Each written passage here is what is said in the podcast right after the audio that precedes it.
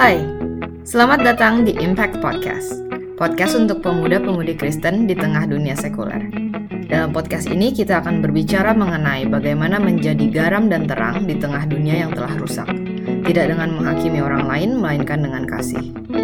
Kita juga akan membahas masalah-masalah yang tidak biasa diperbincangkan di dalam gereja. Semoga dari mendengarkan podcast ini, kalian terdampak dan menjadi dampak yang baik bagi orang lain di sekitar kalian. Selamat mendengar.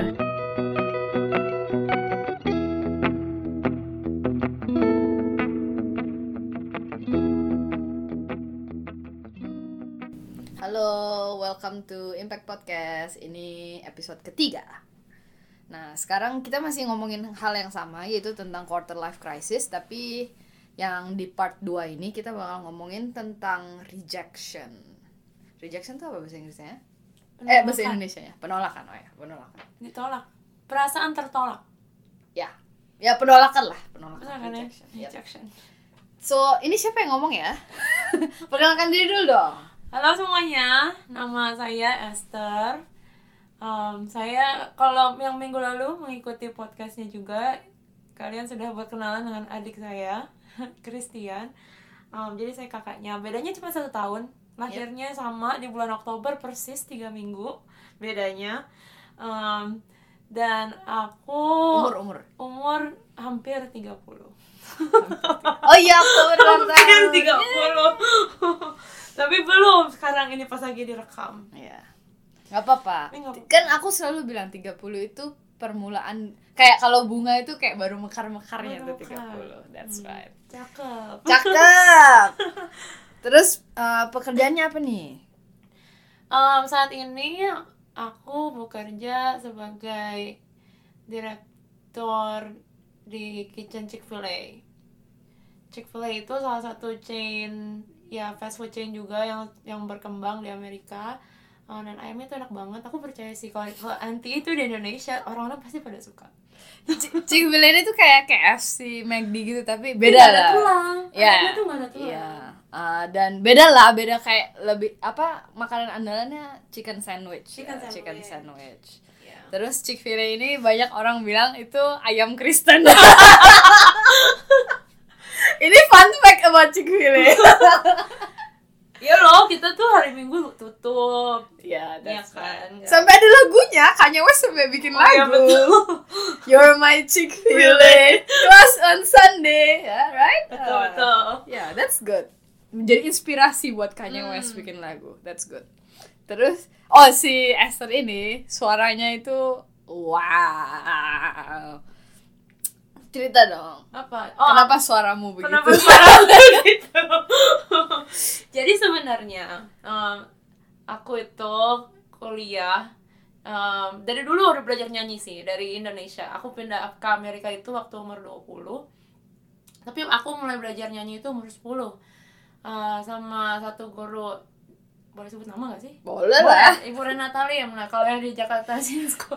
Jakarta Singing School dulu. Nah, jadi aku tuh terinspirasi banget waktu nonton konser eh, paduan suara dan Mas Sayah gitu kan. Wah keren banget ya nyanyinya Ran bisa kayak gitu. Jadi aku pengen belajar nyanyi. Jadi aku mulai belajar nyanyi umur 10 habis itu SMP tuh pengen banget jadi jadi eh, jadi penyanyi profesional. Tapi masalah di Indonesia kan belum ada em, belum ada pendidikan yang baik untuk vokal. Jadi aku papa bilang janganlah mendingan jangan gitu. Ya udah. Jadinya tapi aku tetap vokal dan puji Tuhannya aku dapat kesempatan untuk bisa pergi ke Amerika. Dan uh, setelah satu semester satu sebelum aku ke Amerika itu aku sempat ambil kuliah di Atma Jaya ambil psikologi. Tapi begitu pindah ke Amerika aku langsung switch majorku untuk menjadi musik. Ah. Iya, gitu ceritanya. Um, jadi aku ambil voice performance, aku dapat Bachelor of Musicnya di vokal performance, juga masternya di vokal performance. Sekarang masih suka nyanyi juga di Michigan Opera Theater di Detroit. Um, jadi itu kisahnya. Dan kalau kalian ini. kenapa aku bisa nyanyi opera itu ya begitulah. Iya. Oke. Dan kalau kalian nggak tahu ya, opera itu it's different from Broadway. Kalau Broadway kan orang pakai mic kan ya. Nyanyi. Nah, kalau opera itu nggak pakai mic. Jadi si Esther ini kalau dia nyanyi opera dari 2 kilo udah bisa kedengeran suaranya. karena dia biasa nggak pakai mic ya, diajarin nggak pakai mikrofon karena ada satu potensi di dalam kita udah kayak kita- Sirina ya dua kilo yang kedengeran Iya, ya jadi begitu nah terus eh, kenapa kita akan ngomongin soal quarter life crisis about rejection sama Esther soalnya di dunia singing itu di eh, as an opera singer itu kalian juga audisi audisi gitu dan kalian iya, dan kalian sering akan banget. menemukan banyak uh, rejection, competition kayak gitu kan. Nah terus uh, aku do a little bit of research di about rejection ini dan aku menemukan hal-hal yang sangat mengejutkan. apa itu Jadi uh, pertama ya rejection in jadi rege- rejection itu ada banyak, ada yang in love, uh, rejection in job, tapi kayak sekarang ini since we talking about quarter life crisis, jadi lebih kayak ke untuk anak-anak yang bisa dibilang udah selesai kuliah ya lah, udah kayak udah udah selesai cinta monyet-monyetan lah kayak gitu. Jadi Hmm. lebih ke rejection yang in career gitu di job. Dan ya nggak itu juga sih mungkin kayak keluarga gitu juga kita bisa uh, bahas sedikit. Nah terus eh jadi kalau fun fact about uh, rejection ini kalau misalnya berdasarkan Wikipedia katanya rejection itu occurs when an individual is deliberately excluded from social relationship or social inter interaction. Kayaknya kurang ini ya. Kayak maksudnya it doesn't always to be that way right? Rejection. Penolakannya tuh bukan penolakan sosial doang kan? Or it Penolakannya, is. eh, I think it is though. It is ya kayak soalnya tapi mungkin konsep juga sih tergantung kalau memang dalam kalau misalnya kita bicara tentang penolakan di dalam nggak dapat kerjaan bisa jadi itu memang bukan kriteria yang dicari oleh um, dari dari perusahaan tersebut jadi Iya. sebenarnya dia bukan mereject kita personally bukan secara sosial Iya. tetapi memang mungkin secara kualifikasi kita belum kompeten enough untuk bisa mendapatkan uh, posisi itu. Tapi di dalam karir aku dulu jadi ada memang hal-hal yang personal gitu. Dalam yang oh jadi ya berasa kita memang kita be- berasanya oh dia nggak milih aku karena mungkin aku nggak secantik, nggak secantik yang lain. Iya, nggak iya, suka iya. dan da- pa- dan mungkin pada saat itu ya kita nggak ngerti gitu alasan mereka kenapa mereject Hmm. kita gitu kan. Dan secara sosial mungkin aku nggak tahu sih ya nggak tahu kalau bukan secara sosial mungkin secara aspek apa lagi om ya ditolak karena suatu alasan tertentu, Alasan tertentu. gitu jadi kayak maksudnya nggak harus sosial nggak doang harus sih. sosial doang berarti ya Iya. Nah, terus ya aku baca nih dari Hmm. Physiology Today, artikelnya Physiology Today. Nah, ternyata ya th- this is the dia kayak kasih tahu 10 facts tentang rejection. Nah, aku cuma catat beberapa yang menurutku lucu-lucu aja sih. Bukan lucu sih, maksudnya kayak mengejutkan gitu. iya Nah, yang pertama ya, rejection. It's our brains respond similarly to rejection and physical pain. Jadi ternyata our brain itu tuh uh, otak kita tuh bener-bener menerima penolakan itu seperti kita tuh disakitin kayak di di dilukain kayak gitu. Hmm. Dan ternyata our brain tuh nerimanya kayak gitu loh. Iya. Keren gak sih? Kayak it's it- berarti it's not something yang ya udah sih penolakan dong. Itu tuh kayak kamu tuh dilukai sebenarnya. That's how our brain reacts to accept rejection gitu. Terus yang kedua, those experience of rejection gain evol evol el apa itu evolutionary Evolutionary. advantage. oke Jadi mereka yang lebih eh, yang lebih banyak di reject itu enggak bukan lebih banyak sih. Jadi mereka yang di reject itu dapat memperbaiki behavior mereka. Jadi mereka lebih kayak self aware gitu kayaknya sama kemampuannya mereka lah atau apanya mereka kayak gitu. Terus selanjutnya rejection itu bikin sense of our need to belong itu decrease, unstable. Jadi kayak setiap manusia kan punya uh, sense our need to belong. Jadi kayak Hmm. our need to belong tuh apa bahasa Indonesia ya? kan namanya juga makhluk sosial jadi kita Iya. butuh untuk bisa punya satu komunitas mungkin Iya. yang yang berasa kita bisa jadi dia padanya di sana Hmm. dan nggak berasa yang kita kayaknya nggak fit in Mm-mm. itu kan maksudnya jadi yang benar-benar fit banget oh ya yang yang ya ya aku kayak gini ya ini tapi mereka terima aku apa adanya gitu Iya. tanpa tanpa mikirin oh ya dia harus kayak gini gini gini untuk diterima Nah itu ternyata ya kalau orang uh, sering di reject itu mereka itu jadi un- unstable gitu kayak sense of belonging gitu. Jadi Hmm. dia jadi merasa kayak aku kayak nggak bilang ke mana-mana jadi kayak gitu. At the end of the day kalau misalnya di reject reject terus dan dia terus pendem dia terus kayak nggak bisa deal with it gitu dia bakal ngerasa kayak oh aku nggak bisa ada di mana-mana aku nggak diterima di mana-mana. Terus ya ternyata rejection itu creates anger and aggression itu kita tahu ya tapi ternyata ya kalau dari berdasarkan artikel ini disebutkan bahwa kayak mass shooting anak-anak kecil yang Iya. doing mass shooting dan violence kayak gitu dari kecil itu itu ternyata akar permasalahan itu dari rejection dari penolakan Hmm. kayak kita nggak pernah mikir it can create something that huge gitu sampai kayak yang mass shooting dan lain-lain terus yang selanjutnya destroy our self esteem ya itu, Itu lebih kayak sih. ya itu something psychological lah kayak maksudnya ka- kamu jadi nggak percaya, Iya, diri, percaya diri. jadi bandingin dirimu dengan orang lain kayak yang kita bicarain di episode sebelumnya terus juga rejection lower our IQ Oh my goodness. iya Wow. aku juga baru tahu ternyata itu lower our IQ jadi makin lama kalau kamu uh, have a lot of rejection jadi kalau anak-anak kecil I think ini kayak lebih ke anak kecil sih yang kayak maksudnya Hmm. IQ-nya tuh masih growing gitu loh kita masih growing tapi sih mungkin tapi mungkin gini loh kalau misalkan kita mikir nih ya kalau memang berkali-kali ditolak ditolak berkali-kali ditolak dan apa biasanya ada kekuatan di dalam pikiran kita gitu kalau Iya, misalkan kita if we put our mind into it usually we are able to execute that right Hmm. kayak kalau misalkan kita benar-benar oke aku mau melakukan hal ini dan aku uh, udah apa ya taruh pikiran aku di sana tujuan mau ke sana biasanya most of the time kita berhasil gitu untuk Iya. bisa tapi kalau misalkan berkali-kali gagal berkali-kali ditolak dan akhirnya nggak bisa coping dengan hal itu jadi ya lama-lama ya udahlah ma- emang udah putus asa duluan mungkin kan jadi Hmm. ya benar juga sih ya. Mungkin jadi lower aku karena mereka berasanya nggak aku jadi nggak mampu gitu loh. Ya I think uh, akarnya itu awalnya itu karena self esteem sih. Karena Nggak percaya diri juga. Iya dia nggak percaya diri so kayak something psychological itu berpengaruh ke mental ke ke pikiran gitu loh. oh I think Iya sih. ya kayaknya sih begitu tapi ini kayak mereka berdasarkan uh, survei kayak gitu-gitu loh. Jadi ternyata orang yang di reject itu IQ-nya tuh bisa berkurang. hmm. Lucu Menarik, ya? menarik. Iya menarik banget makanya aku juga kayak kaget itu. gitu. Nah terus eh, oh ya tadi lupa tanya. Esther, kamu melayani apa oh ya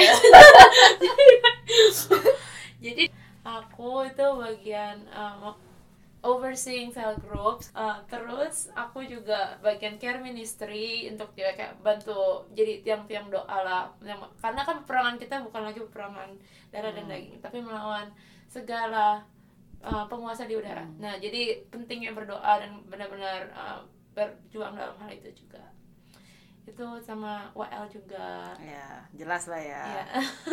tapi it's interesting soalnya kayak eh, kamu dikasih talent nyanyi tapi sebenarnya yang Tuhan kasih ke kamu tuh bukan that's not the main thing yang Tuhan mau kamu kerjain gitu kan Iya. maksudnya kayak in this kind of ministry kayak kamu tahu kalau kamu memang bisa nyanyi tapi ya kamu jadi WL bukan kamu jadi pengurus dan segala macam di worship gitu Iya. tapi malah di lain-lain kayak care team Iya, memang itu ada turning point juga sih ya dari ceritanya dari dari yang dulu kayak aku aku tuh orangnya goal oriented banget. Jadi kalau untuk orang-orang yang mendengarkan ini orang yang goal oriented mungkin bisa mengerti apa yang aku rasakan.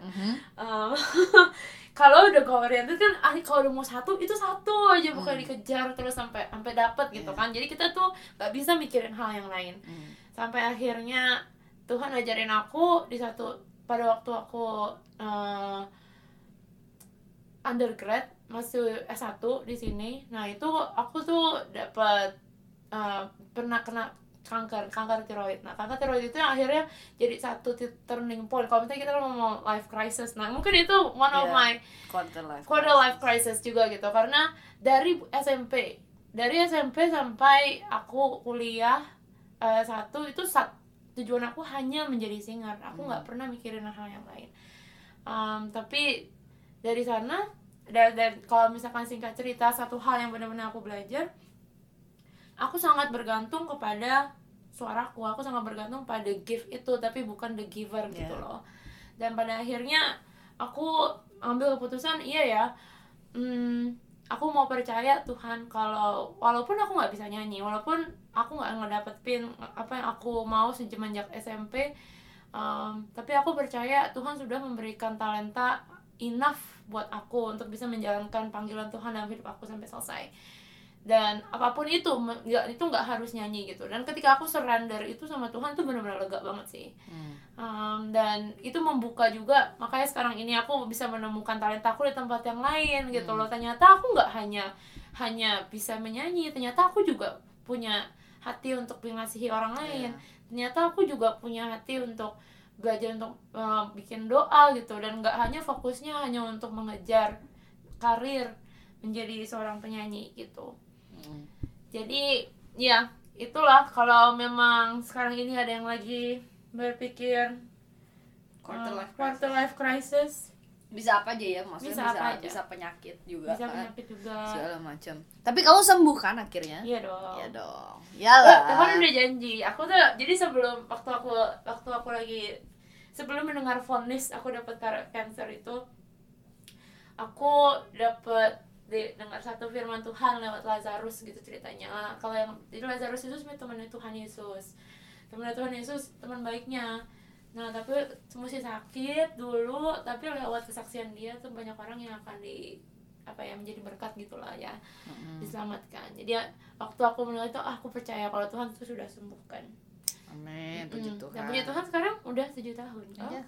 free cancer Yeay. Yeay. puji Tuhan terus kembali lagi ke soal rejection hmm. kapan kamu pertama kali di reject you feel rejected and you will not forget kayak the first time the first time yang yeah. paling aku yang paling aku ingat yeah. jadi kalau pertama kali aku di reject itu um, mungkin dari kalau dari sekolah dari sekolah dari aku di sekolah itu karena aku termasuk yang um, berbadan besar.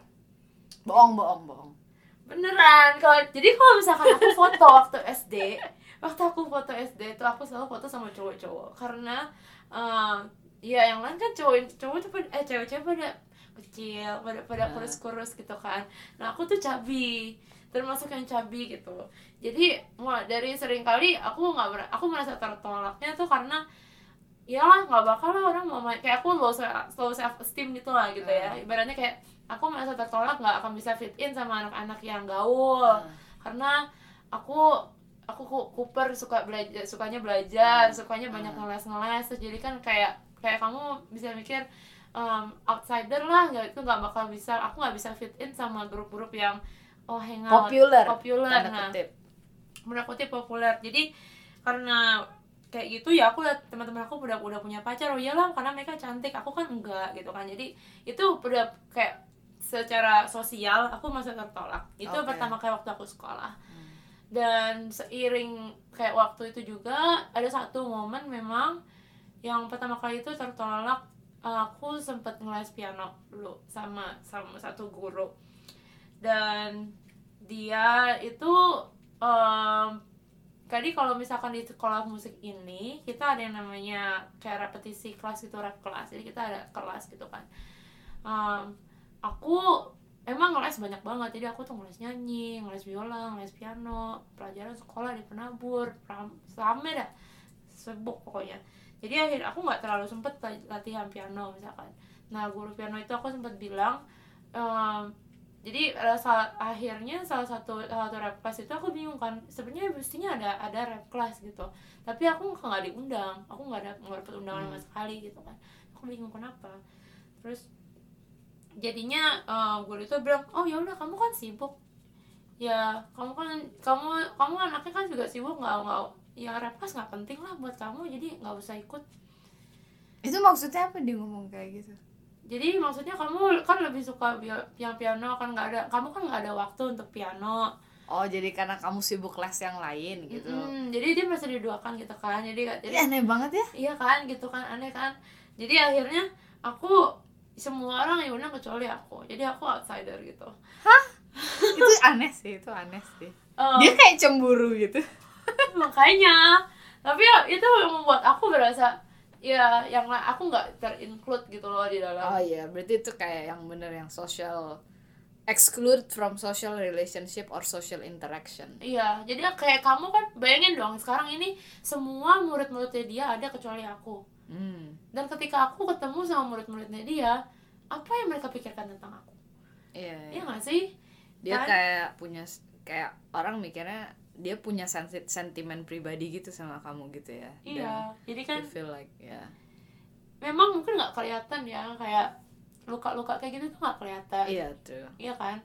Tapi itu membekas banget sih. Aku tuh aku yang nangis dan sedih banget sih kayak pulang tuh aku yang eh, dan dan rasa tidak dipercaya gitu loh. Iya iya. Tidak dipercaya em, karena ada satu satu juga satu waktu masih dengan situasi les piano yang aku em, di, jadi aku menunggu menunggu guru ini sebenarnya selama tiga jam sebelum sampai aku ngeles Hmm. piano Wah. Iya, dan setelah tiga jam datang dia nanya, kamu nggak latihan?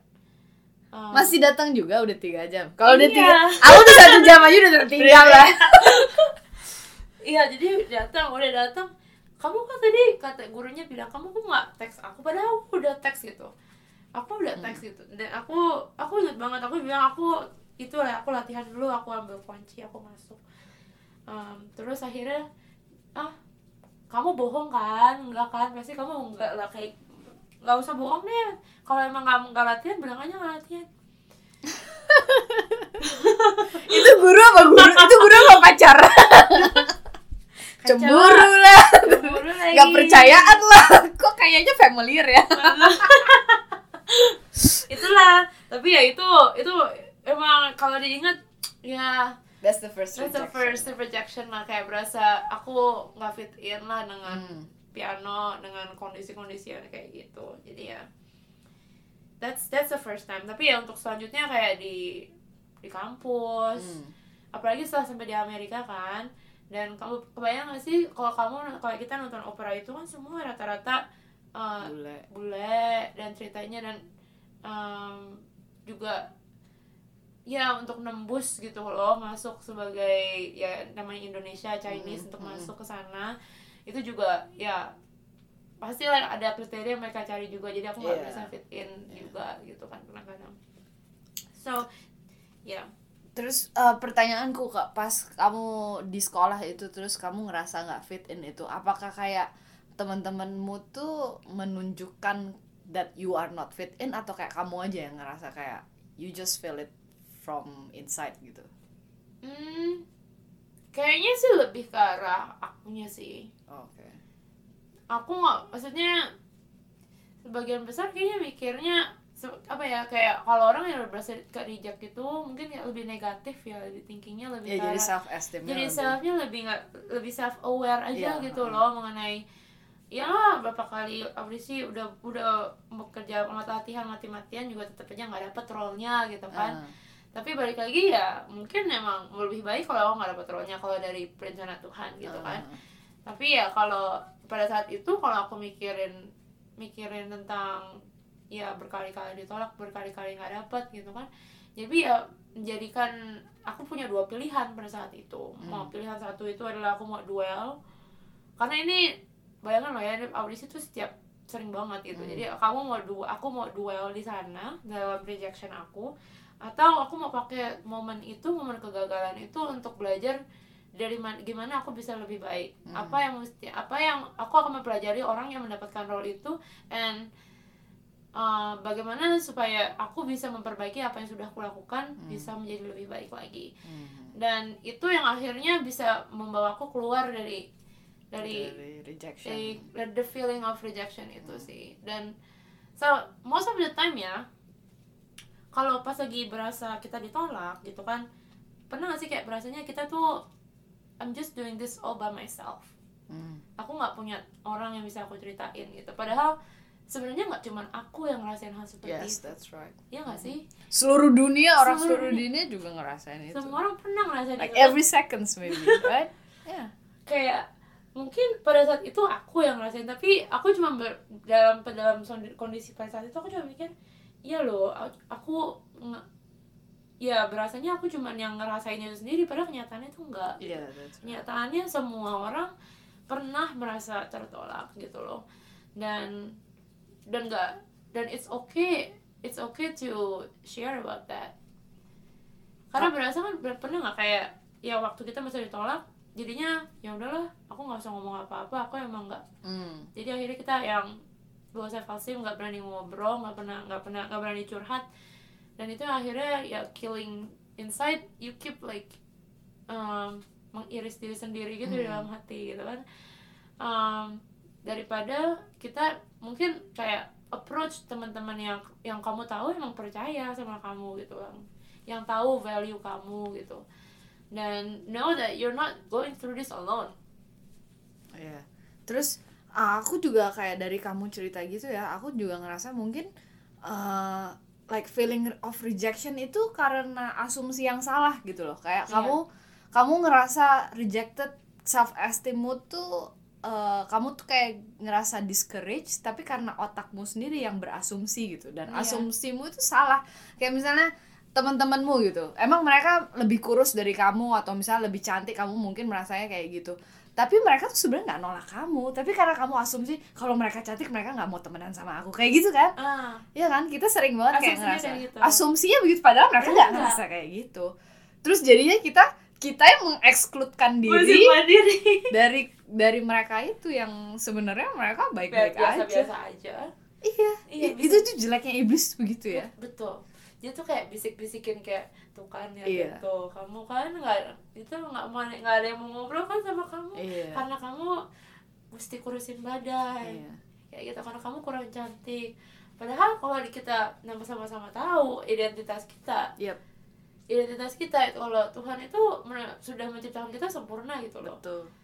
Dan justru sudah ditenun sendiri oleh Tuhan. Yes ditenun loh. Handmade, loh. Handmade. Ah, Yang- everybody unique right? Betul. Terus dari kit- dari sebelum kita lahir dia udah tentuin semuanya udah kayak udah meneropong gitu kayaknya. Udah kayak uh udah tahu detail-detail uh, sekecil-kecil apa pun. Iya kayak kalau kita tahu identitas kita I don't think a rejection is a is a thing tapi Iya. maksudnya kita manusia lah kita manusia jadi aku jujur nih ya kalau memang dibilang ya jadi rejection itu mungkin salah satu enemy big enemy big my Hmm. my biggest enemy gitu in my life um, itu proses sih Hmm. apalagi kalau orang yang dari dulunya memang berasa fe- feeling rejected all the time gitu um, dan dan aku bisa melihat bagaimana ya gitu nggak nggak bisa sekejap gitu aku berasa oh I'm free from rejection nggak kayak gitu sih. Jadi lebih lebih yang kalau aku bisa bandingin uh, ketika aku memiliki feeling seperti itu sekarang aku akan mulai merefleksikan aku tanya pada diriku sendiri apa yang firman Tuhan bilang? Apakah apakah itu benar? Gitu. Karena asumsi yang tadi yang iblis bilang itu itu yang sebenarnya mesti di itu bohong gitu loh. Yang bilang kamu itu nggak cantik itu bohong.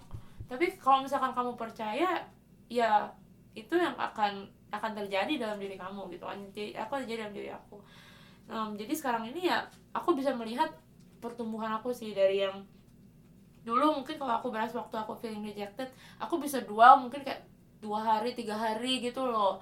Yang mikirin aja dan yang nggak nggak ya apa ya nggak ada desire untuk ngapa-ngapain gitu. Kayak em, ya udahlah nyerah aja gitu kan.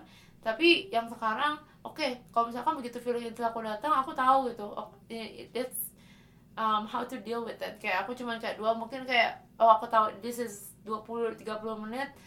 Um, apa firman Tuhan janji Tuhan itu apa? Terus yang ada kuasa dalam firman gitu kan. Jadi itu yang kayak di dipatahinnya di sana gitu loh. Dan ya itu emang nggak akan nggak tahu sih ya. Mungkin aku nggak tahu sih bisa hilang totally atau enggak gitu loh ya.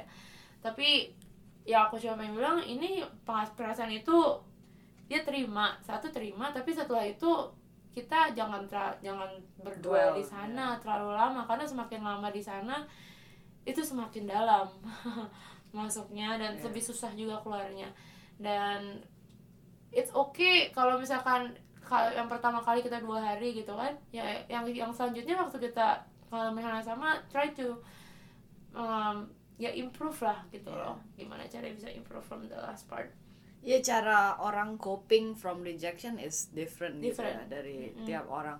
mungkin ada orang yang uh, sehari dua hari tapi the thing is maksudnya life move on gitu Hmm. kayak uh, kita nggak nggak trying to meremehkan gitu rejection yang mungkin kalian pernah alami gitu soalnya uh, the fact is faktanya itu banyak serial killer Uh, banyak serial killer itu mereka tuh jadi serial killer karena the first thing is rejection. Jadi mereka tuh ada bitterness gitu loh di Bitterness, di ya. dalam hati mereka yang mereka let it grow. Dan mungkin mereka yang udah bener-bener being abused banget dari that kind of rejection jadi kayak dia tuh jadi dia menanam tau nggak? Dia tuh entertain that feeling of rejection gitu. Jadi kayak Jadi dan enjoy gitu ya. iya jadi kayak dia tuh eh, mereka mereka tuh kayak entertain dalam arti iblis tuh tanemin terus kayak ya, kayak kita baru belajar kan soal benih itu kan. Nah benih itu kalau misalnya ditanam baru tumbuh kan. Betul. nah yang dia tanam itu bukan benih firman Tuhan tetapi Tapi yang dia benih benih, dari rejection, iblis, benih iblis. the the deceit gitu yang eh, kebohongan-kebohongan yang iblis tan- eh, kasih ke kita itu ditan ditanam gitu sama orang-orang itu. Dan makanya dia bisa sampai tumbuh. Dan dia sirami dia pupuki itu. Hmm. Iblis punya benih gitu. Dan akhirnya tumbuh dan tumbuhnya itu ya jadi serial killer jadi uh, orang-orang yang do violence. Nah itu that's that's how crucial is rejection in in our life. Hmm. nah sebenarnya rejection ini juga bisa bikin sesuatu yang positif positif kan? Kayak yang kamu bilang misalnya kalau kita ya it's okay uh, to feel sad to feel rejected. Uh, tapi itu bukan semerta-merta we can entertain it and let it grow. Iya. tapi kayak oke uh, this time I have to move on I have to improve kayak gitu kan. Kita harus improve kayak gitu gitu nah tapi kalau aku aku mau nanya ka- kalau misalnya kayak kamu di uh, di bidang opera singing gitu kamu kan tahu sendiri kalau misalnya mereka tuh ada requirement ya kan misalnya uh, mereka memang menginginkan orang yang berkulit putih misalnya gitu. Maksudnya bule gitu. Bule bukan uh, orang Asia. Tapi itu it, it's- it still happen or not? Kayak maksud atau mereka tuh bener-bener kayak yang nggak uh, nggak masalah gitu? Tapi ter- tergantung. Sekarang karena sekarang aku udah mulai belajar kan mengenai kayak hiring dan um, belajar melihat dari the bigger picture. Jadi rejection itu sebenarnya uh, bukan personal. Iya. Ya kan kadang-kadang kita take it personally gitu ketika kita di reject. Padahal sebenarnya bukan bukan kita yang di reject, bukan orang yang di reject, tapi memang kebutuhan Hmm. dengan demandnya itu beda. Misalkan contohnya nih ya kalau misalkan di dalam opera kalau tenornya itu tinggi banget dan sekarang Tenor ya coba jelaskan sedikit Oh, soal tenor. tenor tenoran. Tenor itu siapa? Dia jualan apa? Aduh jadi ten jadi ke dalam dalam dalam nyanyi itu ada namanya ada empat kayak suara tipe suara Ah. gitu kan kalau untuk wanita dan pria Hmm. yang pria itu bisa bisa disebut ada tenor ada bariton kalau tenor itu adalah yang warna suaranya terang Oke, gitu ha-ha. yang bisa nyanyinya tinggi Hmm. gitu Nah. nah kalau misalkan misalkan bariton itu yang lebih di tengah-tengah Hmm. terus kalau bass nah orang yang suaranya oh gitu kan yang yang Mm-mm. deep gitu deep voice itu jadi tipe nah tenor itu biasanya kan kalau dalam opera kayak yang em, itunya lah kayak mm, prince charmingnya gitu. Nah prince charming misalkan dia tingginya eh, enam kalau bahasa Indonesia nya kalau 6 inch itu eh 6 satu. six six feet Six itu berapa feet. ya? Six feet is about 180 180 misalkan 180 nih ya. 180 Nah, cm 180 cm Iya kan kayaknya kayaknya ya Ya, Iya, kan iya, tinggi kayak banget gitu. gitu. Terus sedangkan si misalkan yang, yang jadi yang jadi soprannya yang mereka mau cari ya kalau misalkan tenor yang udah segitu tingginya supaya di picture-nya bagus secara kan ada ada stage designer mau lihat gambarnya bagus gitu kan nah ya nggak hanya mungkin suaranya yang baik tapi juga look good gitu loh Iya, dengan betul. dengan dengan si tenor itu. Dan dan mungkin pada saat itu kalau dapet tenornya pas lagi nggak terlalu tinggi ya mungkin ya pada saat itu that's one of the high thing.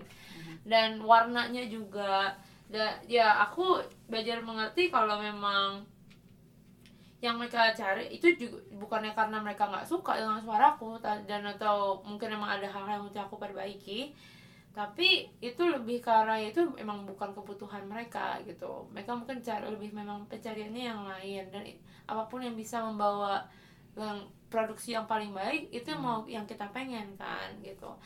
Jadi em, ya lebih ke arah yang mikir ya udah kalau emang nggak dapet role-nya ya memang bukan karena dia nggak suka sama aku aku I am unique gitu loh. Hmm, ini betul. suaraku That's right. ya kan? Em, dan emang kalau emang bukan pas buat aku ya itu nggak masalah gitu Hmm. karena kayak misalnya kita belajar setiap kita tuh punya fungsi yang berbeda-beda benar Hmm. nggak kayak dalam tubuh ya mungkin pada saat itu aku memang tidak cocok menjadi bagian matanya dan Iya. mungkin aku akan cocok menjadi bagian yang lain Hmm. gitu kan and it's okay gitu dan kalau pada saat jadi belajar untuk menerima warna suaranya belajar menerima em, ya ini produk yang aku punya gitu kan dan contohnya aja kalau misalkan em, satu orang yang mau jualan gitu jualan misalkan aku jualan apa ya mau Ayam goreng, ayam Kristen. Hmm, Jualan ayam goreng. Iya, misalkan aku punya produk produknya ayam goreng gitu Ah. kan tetapi sebenarnya yang aku tawarin itu alergi ayam Iya, benar. Iya nggak sih? Jadi itu yang ya mereka juga lapar sih, Iya. butuh sih. Tapi aku nggak bisa kasih nggak bisa Iya. kasih ayam ini karena dia nggak makan ayam. Hmm. Dia vegetarian ternyata. Iya. Jadi sama seperti kayak company ini bukan karena apakah itu akhirnya orang itu nggak suka sama aku karena dia nggak makan ayamku? Ya bukan begitu kan. Iya. Jadi dia nggak suka produknya gitu. Itu Iya. tidak sesuai dengan apa yang mereka Iya, cari gitu Betul, betul, betul. ya take don't take it personally kadang-kadang itu sih yang yang bikin berasanya kita yang di reject padahal sebenarnya bukan kita tapi Iya. produk Terus mungkin itu juga bisa buat love juga gak sih sebenarnya? iya sih kayaknya bisa begitu Kayaknya ya bisa juga. Iya kayak iya maksudnya sih eh, bukan berarti orang itu tuh nggak suka dan kayak maksudnya karena ada yang salah sama kamu gitu. Jadi kalau misalnya kayak orang in love kayak em, kan klise banget kan kalau misalnya kamu tuh terlalu baik buat aku asik. Enggak enggak itu tuh Nice. sebenarnya itu sebenarnya true. Mungkin kayak mungkin bukan terlalu baik sih lebih kayak ya kamu tuh nggak masuk sama kriteria aku tapi bukan berarti kamu jelek iya iya karena setiap orang punya selera yang beda-beda kan bisa dibilang Betul. seleranya dan Selera, kemauannya fix. mereka tuh standarnya mereka tuh beda-beda gitu dan bukan berarti ada standar yang tinggi ada standar yang rendah bukan begitu tapi kayak lebih ya orang beda-beda aja cara berpikirnya apa yang mereka mau itu Mm-mm. berbeda gitu dan bukan berarti kamu ditolak cintanya sama si A si B juga nolak kamu kan bukan berarti kayak gitu kan Iya. bukan berarti karena kamu yang jelek banget jadi kayak yang lain gak ada yang mau bukan berarti gitu tapi kadang-kadang ya itulah kayak kita tuh bisa berpikir terlalu jauh kita tuh digestnya sesuatu yang salah gitu loh Hmm. kayak itu mencerna sesuatu yang salah dan Interpretasikan. menginterpretasikan sesuatu itu dengan cara yang salah gitu dengan melihatnya tuh jeleknya gitu Iya.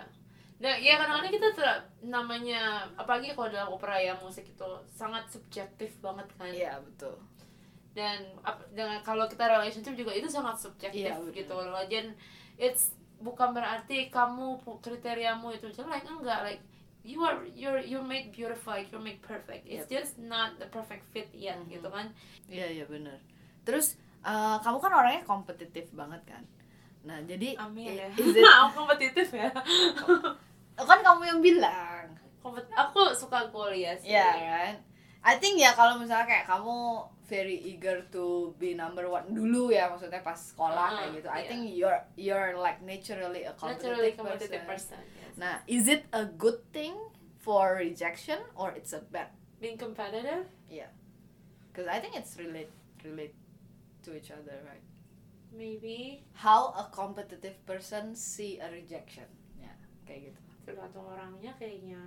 Kalau kamu gimana?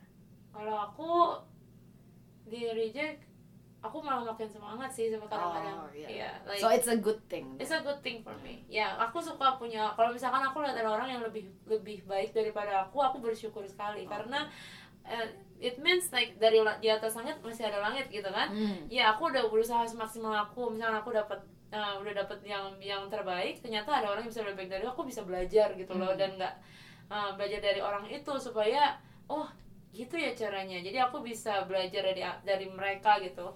Tapi kalau memang bukan orang yang kompetitif mungkin akan mereka merasa oh ya udahlah mereka aja gitu. Dan Iya. ya nggak tahu sih. Kalau tapi kalau kalau aku melihatnya kalau memang aku nggak dapet misalkan dulu aku nggak dapet juara eh, kompet- aku kompetisi nyanyi gitu kan. Kompetisi nyanyi di tahun pertama aku eh, nggak menang sama sekali di undergrad.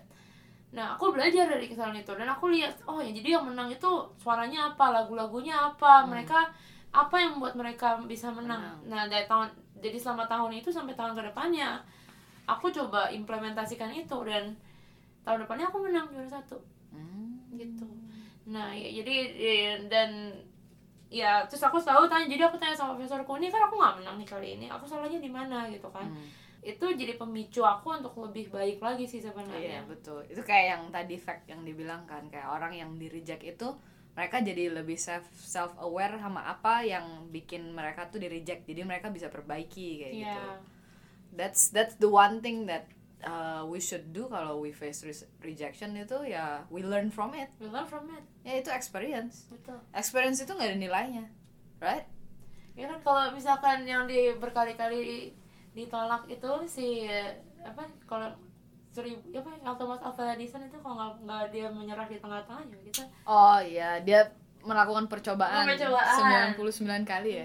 ya pokoknya segitulah. segitulah banyak lah pokoknya iya benar terus juga kalau kita uh, relate it to uh, Bible gitu kayak si Lea ini kayak tiba-tiba aku kepikiran aja gitu pas aku uh, write down apa yang mau kita omongin gitu. Kayak Lea itu di reject sama Jacob tuh melek-melek gitu Iya sih. kayak maksudnya di depan dia nggak nutup nutupin kalau misalnya aku tuh sebenarnya nggak suka sama, suka sama kamu, kamu. maksudnya ya matanya ada cacat dan segala macam. Jadinya kayak si Jacob ini bener-bener si Yakub. Yakub kan? Bener kan? bener Yakub ini bener-bener kayak nge-reject dia maunya sama adiknya gitu kan. Nah, gimana coba jadi perasaannya Lea ya kan? Hmm. tapi dia nggak bit ya bisa dibilang dia bitter nggak sih sebenarnya kayaknya sih maksudnya dia tetap ya, masalahnya gini kan walaupun dia si si Lea ini memang apa ya di reject terus tapi Tuhan memberkati Iya, Lea ini dengan dengan, anak. anak. Hmm. sedangkan si Rahel nggak punya anak terus kan Hmm. Yang aku belajar dari Lea ini uh, saat dia merasa rejected, dia always pray to God. hmm. Kayak maksudnya dia tuh mungkin dia kesel ya, kesel banget lah. Kalau aku jadi Lea mah udah tak tinggal lah si tinggal. itu. Tapi kayak uh, Lea ini kayak maksudnya dia dia tahu dia aware with that feeling. Kayak maksudnya dia tuh mengetahui kalau dia tuh merasa rejected Hmm. dan dia mengungkapkan kekesalannya dan dia punya pergumulan itu tuh ke Tuhan, Tuhan. bukan ke orang lain bukan in violence iya iya jadi dia nggak kasih kesempatan untuk iblis tuh merasuki dia punya pikiran karena Hmm. dia talk to the right person right dia talk to God gitu dan Hmm. dan Tuhan Tuhan juga dengar maksudnya Tuhan kalau orang feeling rejected nggak kalau kita komplain ke Tuhan gitu Tuhan dengar kok Tuhan dengar. Tuhan Ya, Tuhan dengar. pernah ngerasain kok yeah that's right that's Tuhan right pernah ngerasain kok di, di, di rejection the whole world kayak Yep. pada aku Tuhan nih kayak Salib itu kan is the re- rejection from all the Yep. people in the Mhm. world gitu loh Mhm. Dan ya waktu kita berasa feeling rejected ya ingat lagi Tuhan juga pernah ngalamin itu. Dan dia satu penghibur yang pasti bisa bantu kita untuk bangkit Iya. gitu. betul. Dan rejection is not the end of everything. Mungkin it's something yang Tuhan mau kita buat belajar. Betul. Dan mungkin Tuhan punya rencana yang Rencana lebih yang besar. lain, ya iya. yang lebih baik. Kadang-kadang uh, being rejected itu kita digest gitu kita cerna dengan cara yang salah dan itu ya jadi bikin menumbuhkan bibit yang salah gitu yang Hmm. seharusnya kita tuh uh, look back Tuhan tuh lakukan apa Tuhan udah feeling rejected terus Tuhan itu ada buat kita Tuhan nggak pernah reject kita kita Hmm. tahu identity kita kalau Tuhan tuh uh, kita tuh segitu value-nya ber- kayak kita tuh berharganya di mata Tuhan tuh segitu. ya, iya salib. kenapa kita harus pikirin hal-hal Hal kecil, kecil. yang rejecting us? Oh we don't care kayak maksudnya eh, Tuhan Tuhan yang pencipta segalanya itu tuh uh, accept us gitu. No matter what we've done no matter what we will do dia udah accept us fully udah dibayar lunas.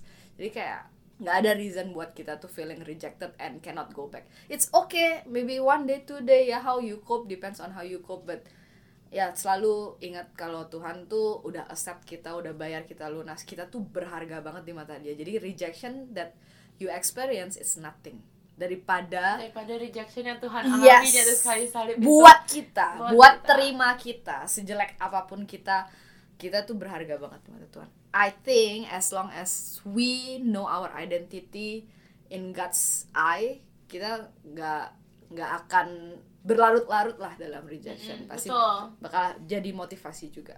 Mazmur 139 apa itu itu loh 139 yang engkau menenon aku di jadi salah satu janji. Karena Tuhan yang mengenal kita Yep. dan jauh daripada apa pun yang orang bahkan pribadi kita pribadi yang jauh lebih mengenal daripada diri kita sendiri yaitu Tuhan kayak semuanya Tuhan tahu Yep. Oke, thank you Esther buat Sama-sama. kesaksiannya, buat Terima ceritanya. Eh, ya kita berharap biar yang denger eh, episode kali ini, if you guys feel rejected, terus atau kalian lagi dalam masa eh, coping with rejection, ya kalian kita berharap kayak kalian bisa terberkati lah dari episode kali ini. Oke, Tuhan berkati. See you in next episode. Bye. bye